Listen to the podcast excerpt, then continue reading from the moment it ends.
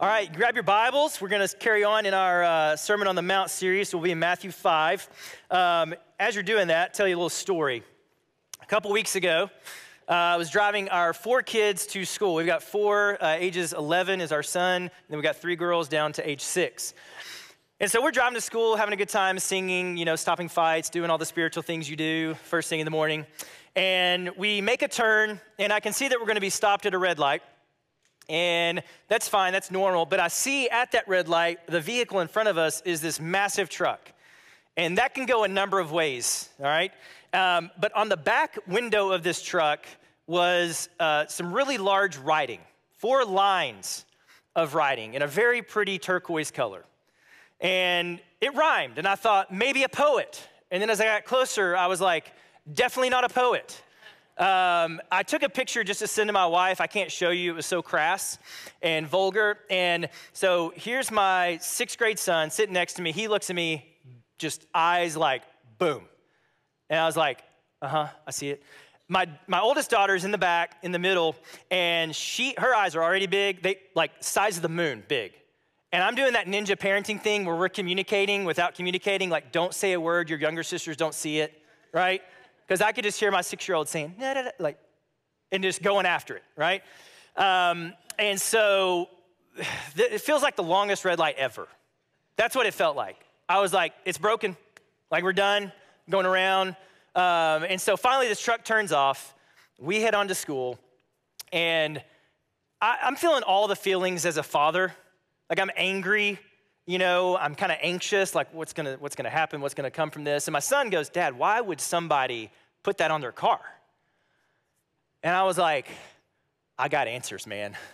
I got lots of answers. I have psychoanalyzed this guy as to what could have happened in his childhood to produce this way, this decision making.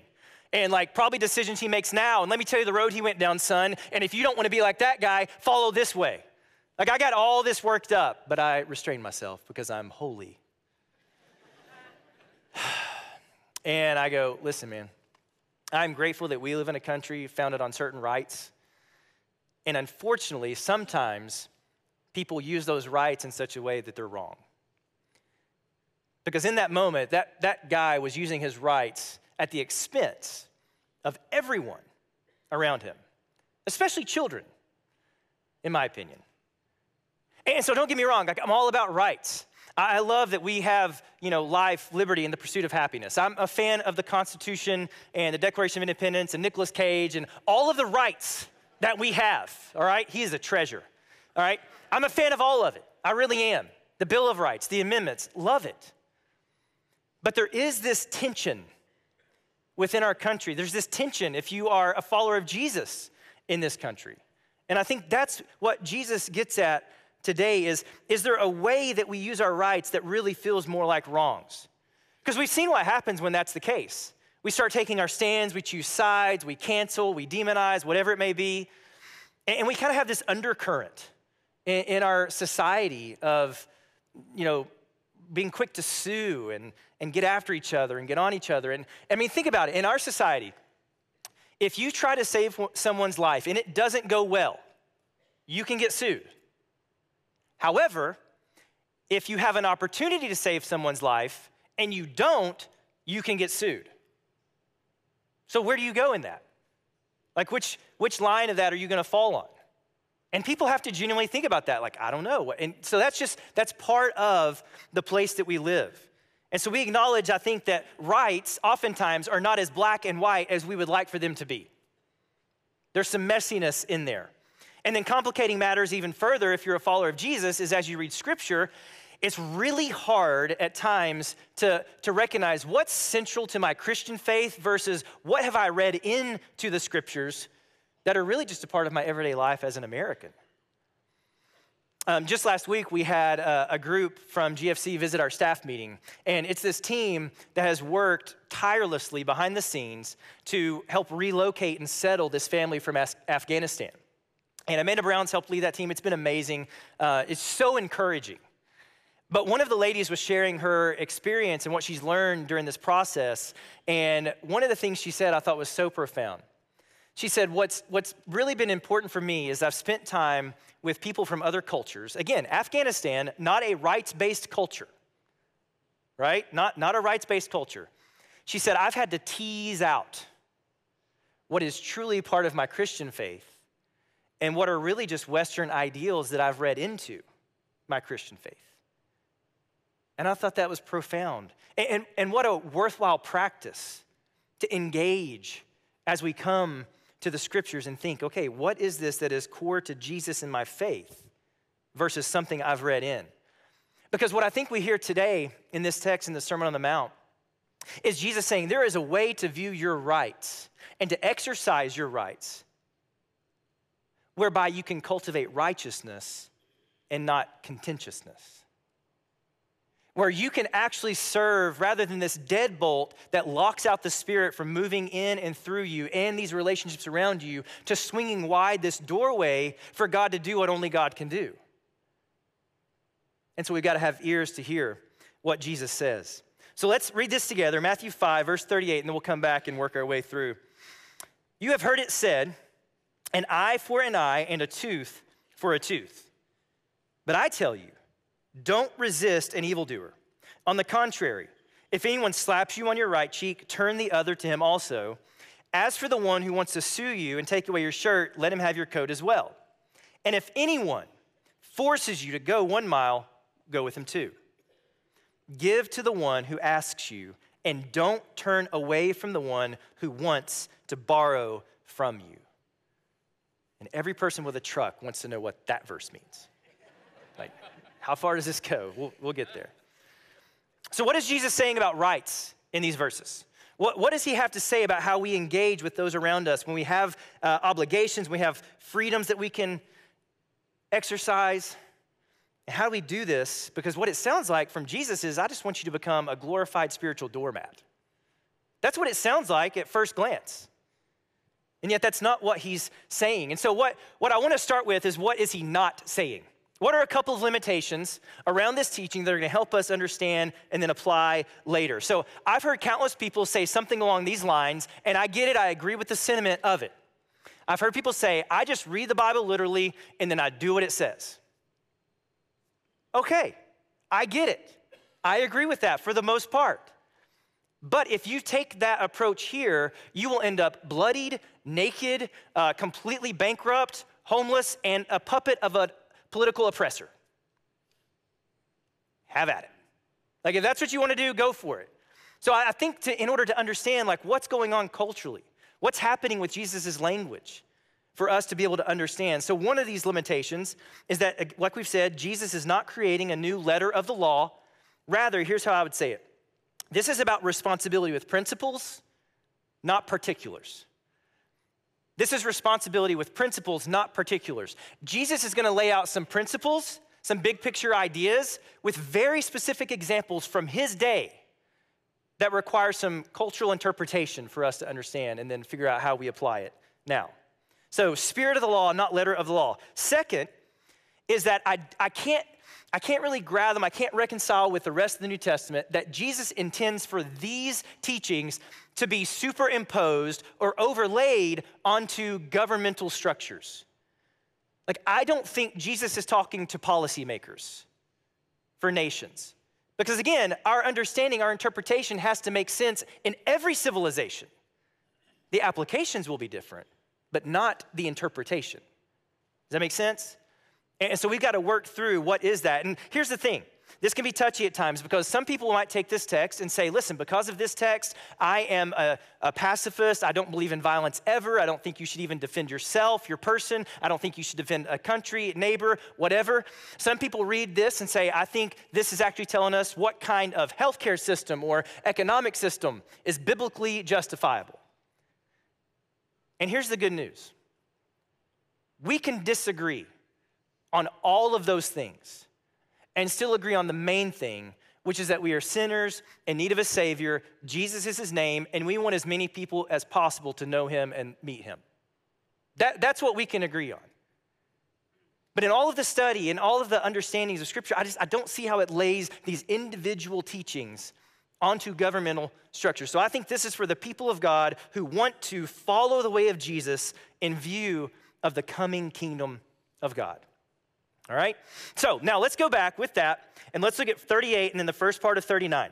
You have heard that it was said, an eye for an eye and a tooth for a tooth. But I tell you, don't resist an evil doer. An eye for an eye, a tooth for a tooth. This, this language shows up three times in the Hebrew Bible in the Old Testament Exodus, Leviticus, and Deuteronomy. Here's just one example from Leviticus. If any man inflicts a permanent injury on his neighbor, whatever he has done is to be done to him.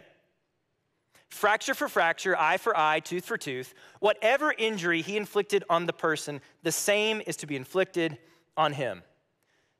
This was known as lex talionis. This is the law of retaliation. And listen, this predates scripture. This is one of the oldest known laws in civilization. I mean, da- dating back to Hammurabi's code, like 1800 BC, hundreds of years before Moses, this was already in play. And contrary to what a lot of us think about this law, it was not actually this permissive, like you go get yours, take back what's yours kind of thing. This wasn't a permissive in nature, it was actually restrictive in nature. This was a guardrail meant to um, kind of shield and, and guide us because of the vengeance that we have naturally in our hearts. This was something to get after that, that John Wick that lives and dwells in every one of us to a certain degree or the Punisher, or whoever your favorite vengeance character is. In other words, if somebody kills your dog, you can't take out their whole family. That's not okay.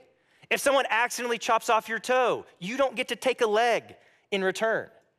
And is, these are the kind of things that would happen in ancient cultures. There would be all out family blood feuds where, because somebody did this over here, well, we're going to escalate it over here and ramp it up. Kind of this ancient Hatfield and McCoy thing, just of, of legend and lore that just grows and grows. And so God goes, Look, y'all need some help. like, let's, let's put some constraints on this. And if we're honest, this is where we are. Our hearts crave vengeance, our hearts crave retribution. We want to win. We don't want to get even. Like, I want to do you one better. You spill something cold in my lap, enjoy this hot soup in your face. Like, that's how we tend to operate. And so, this, this law comes in, this lex talionis is to check our hearts. But, like Matt said last week, if it's just a law in place, you will always find a loophole when and where you need it. You always can. You can do whatever you ultimately want to justify. And that's what was happening. The Pharisees were preaching and propagating this law as prescriptive, as in, you got to do this, you got to get even, you got to get yours. And so that's where people are being misled. And Jesus is coming in and saying, Look, no, this is meant to be a check on people's hearts, but this is not God's heart for his people. That, that kingdom citizens would go beyond retribution. We'd go beyond getting even into something better, into a deeper righteousness. And so Jesus channels the heart of God and says, just because you have a right doesn't make it right. That's the deeper underlay here. So we can exercise our rights in these subversive ways that require even more strength and more power than if we were to just to take an eye or take a tooth. And Jesus sets us all on edge because he starts out by saying, Don't resist an evildoer. I mean, just you read that just flat on the page and you're like, I don't, how is that livable? And that's kind of the point. Jesus' language is meant to shock us into questioning our values. Like, what do I, what do I care about the most? What am I willing to do here? This word he uses for resist is anthistemi, and it means to set against or to be hostile toward. But it's inter- interesting because the, the version of the Old Testament that most people in this day were using or working from was actually a Greek translation. It was called the Septuagint. And this word used throughout the, the Greek translation ends up meaning to take legal action against. And that's how most commentators, most scholars say Jesus is using this word. It means if you can help it, don't take legal action against someone to get retribution. Don't, don't take somebody to court don't take someone before the, the tribe of elders to make this thing right. Like, we're better than that. Let's figure this out. And this is what Jesus' examples flesh out for us. How do we do this in such a way that we open doorways for God's Spirit to move in ways that we can't manufacture versus just keeping the deadbolt latched and not letting God work? And so he says in this first example, on the contrary, if anyone slaps you on your right cheek, turn the other to him also. Did you know that in our country, as advanced as we are, there is a slap fighting championship league? Did you know this? Don't Google it. I did. I watched the video so you didn't have to. I'm dumber for it. I'm like grown human beings with full freedom standing across from each other and just, yeah, like right across, like until somebody won't get up.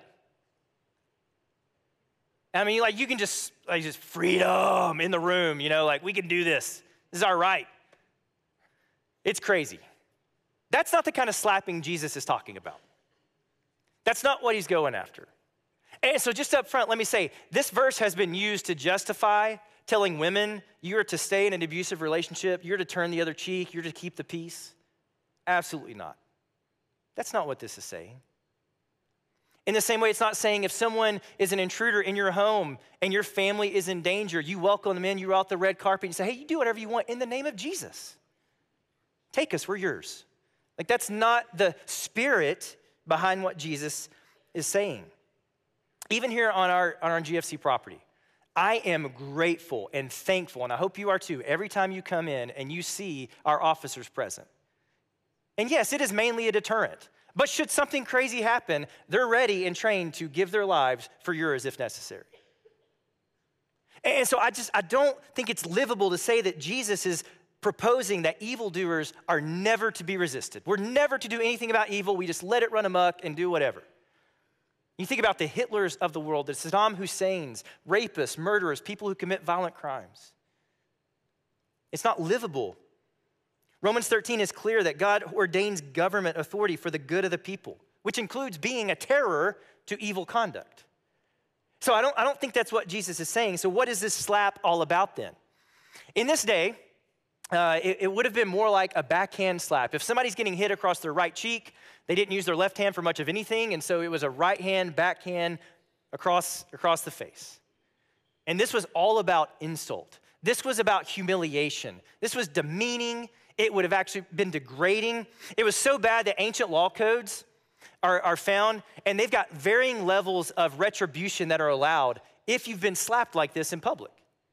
You could be fined, you could go so far as to having your ear cut off, depending on the nature of what happened. That's how serious this was. And so, this is a serious thing for Jesus. So, uh, modern day examples, this could include someone bad mouths you at work and it starts making its way around or they make it public. Someone takes to a social media slander campaign about you, about your family. If you've ever been on the other side of that, you know how painful it can be. People talk about you behind your back and you find out. And so the idea here is that, yes, your dignity is dishonored. You're being embarrassed, you're being humiliated. But in choosing not to retaliate in kind, slap for slap, you're actually leveling up your dignity by not stooping down. And then the harder turn to make is that by not retaliating, you're actually raising the dignity of that other person who's doing that to you. Because you're choosing the way of Jesus to say, I don't have to get even. I know where my value is. I know who I am and whose I am. And it's not your opinion that counts. And so you work at it this way. So you're elevating the dignity of both of yourselves. And you just believe what Jesus says. Like when the Lord says, Vengeance is mine, you're going to entrust that to Him in these different areas. So you turn the other cheek, as it were, in that instance. And he goes on in verse 40, he says, As for the one who wants to sue you and take away your shirt, let him have your coat as well. So this shirt would have been akin to our under our undershirts, whatever. Like it would have been a long flowing garment, usually long sleeve, worn next to the skin. And then beyond that was the outer garment, the coat. And that is what you, you couldn't take from someone. That was a vestige of security, is what most scholars say. Like that's the last thing someone would possibly own before being completely naked. Was that coat. Jewish law forbade you taking that in a court of law because it was someone's security. It would have doubled as even a sleeping bag or a sleeping blanket for people. And so Jesus is really drawing out the, the, the final straw here for people. He said, I want you to give up your coat. I want you to give up the last thing that you would say, that's, that's my last vestige of security in this life.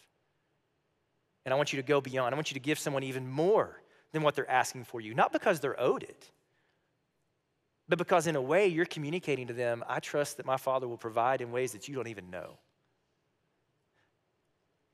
And so this isn't about someone sues you for your house and you say, you know what, just throw the cars into. Like, that's not what this is about. This is a personal commitment that you're looking at someone through Jesus' eyes and saying, I'm willing, I'm able, I'm committed to seeing this through as far as I can for your good, to help you out with what you need. And if it's somebody that's got beef against you, you say, Look, let's go grab coffee. Let's go get some food together. My treat. I want to seek to understand what's going on here. I want to know. And I want us to repair. I want us to reconcile if possible. But in short, what we're saying is look, I refuse to trade my righteousness for contentiousness. I won't do it. It's not worth it.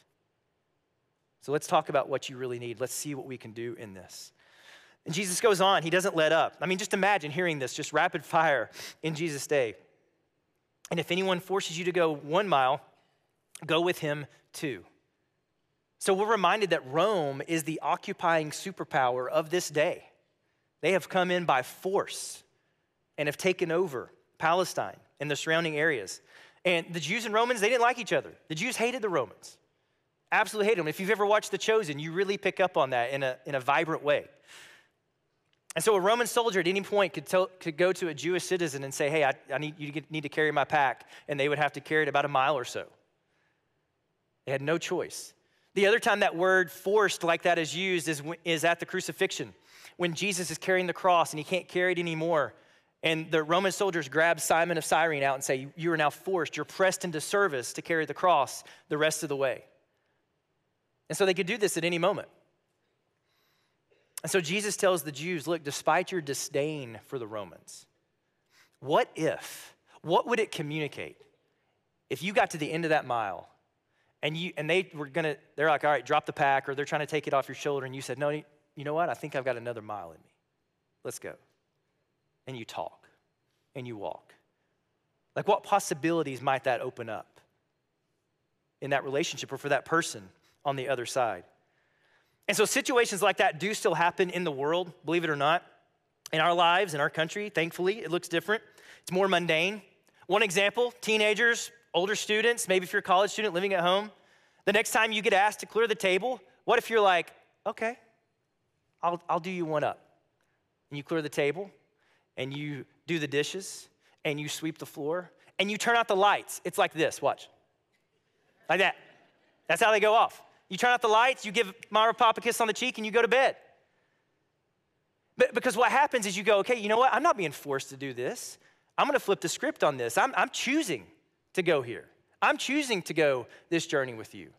And we're going to see the fruit that's going to come of it. And there's so many ways to play that out. I mean, we could talk about examples like that for days. But Jesus goes on, he doesn't give them time to breathe. He says, verse 42 Give to the one who asks you, don't turn away from the one who wants to borrow from you.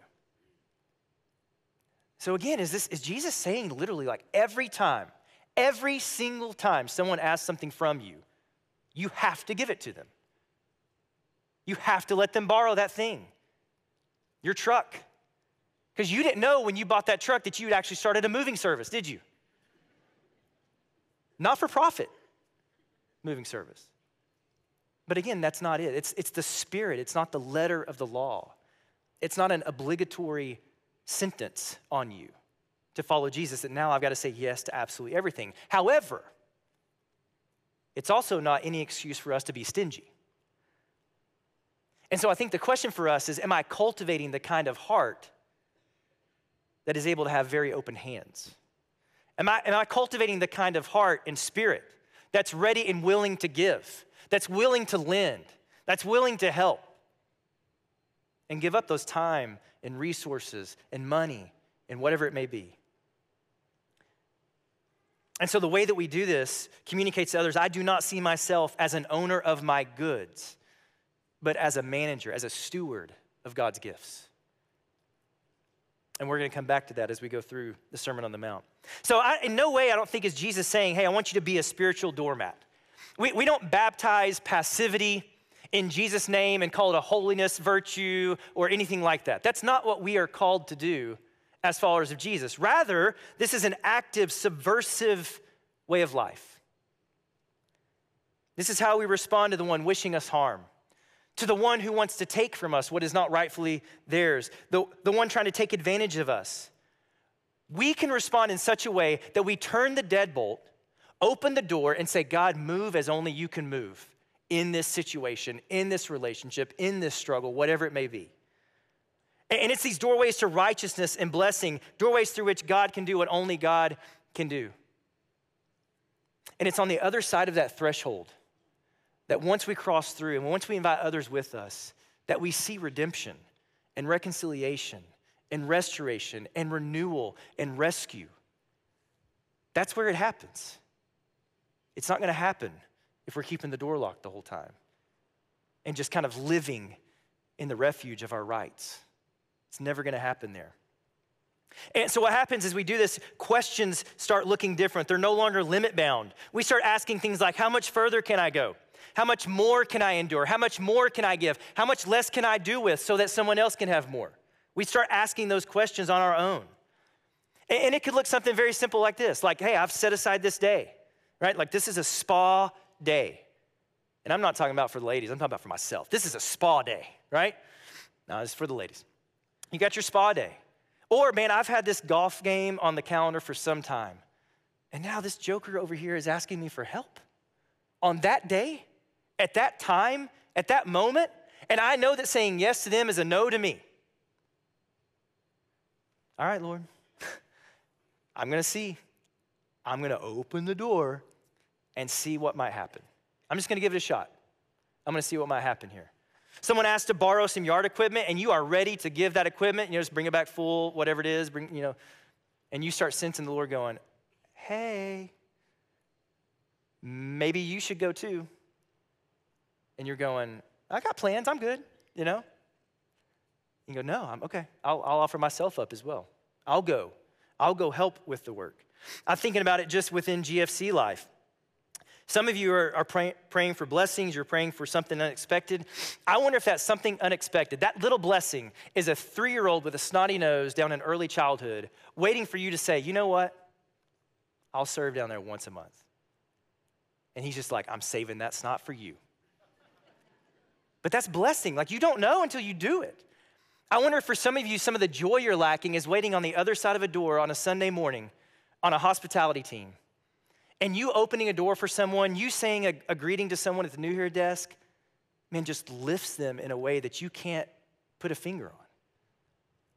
Because they're walking in weary and broken and tired. And this may be their last shot at being in a church. And you have an opportunity to do something like that. And maybe, just maybe, you don't put that bumper sticker on your car. You don't put that message on your rear window because you don't want to put any stumbling block in the way of you being able to talk about Jesus with anyone. You want your life to speak for itself. Those are just everyday examples of just these possibilities where doorways could exist. And listen, I, I want to close just super practical because I know this can feel like ethereal, but here's some practical things that I've thought about just for my own life. These are three instincts that come up, I think, in us, in our hearts, in our minds, that signal to us hey, I'm having a deadbolt mentality here. But the good news is that every time there's a deadbolt, mentality, there's a doorway opportunity that comes along that's right there with it. And so when you start feeling in these, in these interactions or these situations some of these tendencies, pay attention. The first one is demanding. You sense that demanding spirit well up in you. And this may be a certain personality that has this, but it can look different ways. Maybe for you, it's, it's not demanding, it's more of a deserving. It's like a sense of entitlement. And this could come for a number of reasons. Maybe it's your position of authority at work or in a relationship of some kind. Maybe it's your age. Maybe it's just ego and it's just flat out sinful. But there's that demanding spirit that creeps in. I'm owed this. Pay attention. Because that is going to shut down the Spirit working and moving in that situation 100% of the time. 100% of the time. So, demanding. What about dismissing? This instinct we get to just blow someone off. Like someone brings a concern to you, or you know something's happening, but you're just avoiding it. You're not giving it the time of day. You're like, I'm not gonna dignify that. When in reality, what you're doing is not dignifying the human being. We can do that. We can dismiss a person because we don't think their problem is good enough or has enough evidence, whatever it may be. So, paying attention to that, demanding and dis- dismissing. The last one is my personal struggle, defending. And this can look any number of ways. Let me, let me show you one way this has played out for us just this last week. So, my wife and I were getting ready in the morning, we're getting the kids ready, and we're having one of those bathroom mirror conversations. You have those? You're like, why aren't we just looking at each other? Like, why are we mirror? Anyways, and so I've got a new shirt on, and she goes, hey, where'd you get that shirt? I said, I got it at Sam's. And a coworker of mine, we've had this conversation. You know you've arrived when you buy your clothes the same place you get your groceries. like, that's when you know, like, streamlining this bad boy. Um, no, I got it at Sam's the other day when I spent $400 on eggs. Like, that's when I got it. and, um, and so she goes, Oh, well, I didn't realize you had any more spend money left. Now, she does not set my allowance. We, when we're budgeting every month, we say, Hey, here's our agreed upon spend money, and we help keep each other accountable because otherwise we'd be broke. And so um, I was like, Oh, oh, you know what? You're right. I did. I bought a jacket the other day, but I didn't spend anything in January. And you know our rollover system. Uh, and so I'm bankrolling some money here. So I'm good. And she looked at me and goes, I'll check on that and get back to you. I'm like, I you know, you don't have to check on me. And I just walked out. she said something I pretended not to hear, but it was probably, oh, walk out like you do.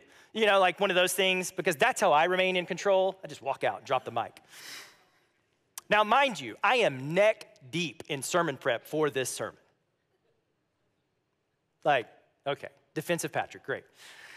And so I'm convicted. She comes downstairs. I take her by the shoulders, look in those beautiful eyes. I'm like, baby, I'm so sorry. I was defensive. I know that's in me. I know that's an instinct. I'm working on that. Please forgive me. I forgive you. And then she says, I realized why I came at you the way I did. I'm thinking, like, I'm such a great leader. Like, I have just, I have led this woman into the Lord in such a way that she's about to open the doorway to the Spirit's movement in a way that probably the world's never seen before. She says, I know why I did it. I said, Why? She goes, I hate that shirt. That's like, great. So that, that's my defensiveness. If you want to join our marriage seminar later, feel free. Um, but that's it. So it's just defensiveness, this instinct to avoid, to get out of something as fast as possible. Some of y'all know exactly what I'm talking about, or your spouse does, or your friend does. To not ask the hard questions of ourselves or of one another.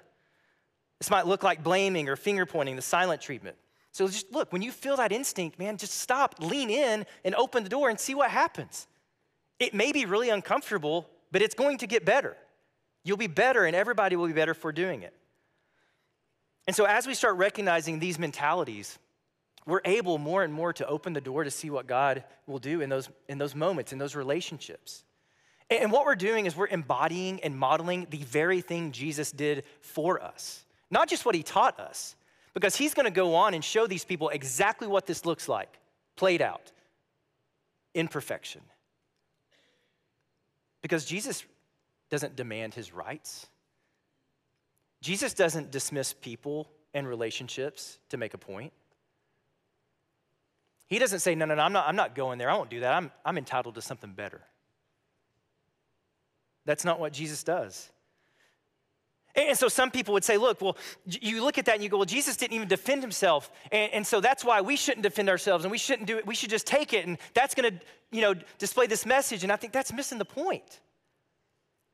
Because the reason Jesus didn't respond is had he resisted, had he retaliated, had he done what was fully within his rights and what he was definitely capable of doing, the whole world would be worse off.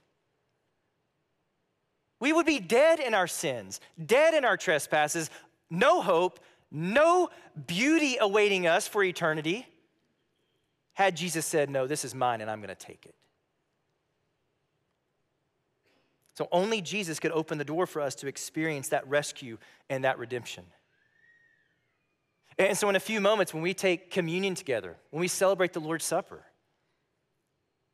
it's because Jesus lived this. It's because Jesus chose to turn the other cheek and to say, No, I can take even more. I can take all you've got to give. Jesus chose to give up his garments freely, to die naked and exposed, and say, There's nothing you can take from me that I've not given to you. Jesus chose to give up his riches, his reputation, his rights. Why? So that we could have a door open to a relationship with our Heavenly Father And, it's that same door. Jesus goes, Look, I'm standing here and I'm knocking. And if you'll just open, you can come in and you can fellowship with me and you can dine with me and we can be in relationship. And I'll show you the way that leads to abundance and to peace. I mean, there's some of us just sitting, arms crossed, going, Yeah, but it's my right not to. Absolutely. But the only one keeping you from that life with Jesus is you. And I think that's true for the person that's visiting here for the first time, potentially, or somebody who's been here for decades but has just gone through the motions.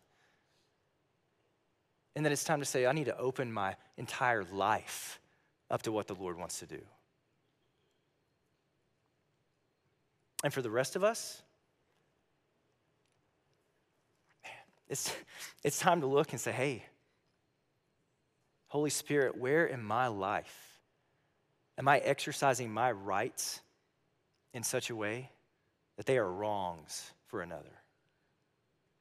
Where in my life am I deadbolting out the Holy Spirit of God when all He wants to do is move and flourish and redeem and restore and heal?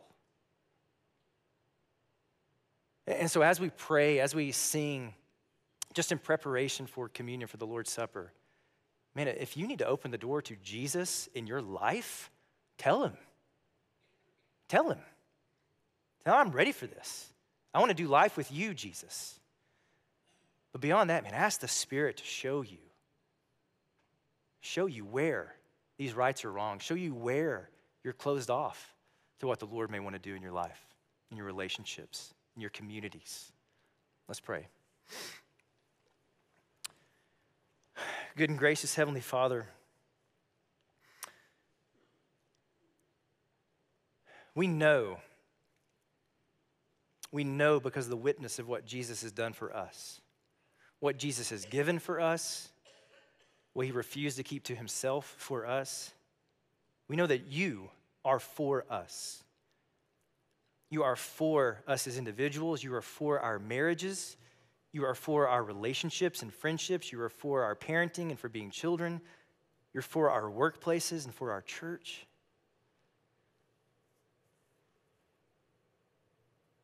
And so, God, I pray now. I pray for the one who has never put their faith in Jesus. That this will be a moment of transformation, a moment of change, a moment of redirection as that door is open and that relationship starts. I pray for those who say that they've done that, that you would show us where there is sin in our lives. Show us where our rights are contrary to our righteousness. And to let us know that as we lay that at your feet, Lord, it is not a condemning face looking down at us, it is the face of a father lifting our chin and bringing us close for embrace. Holy Spirit, have your way with us. We pray in Christ's name. Amen.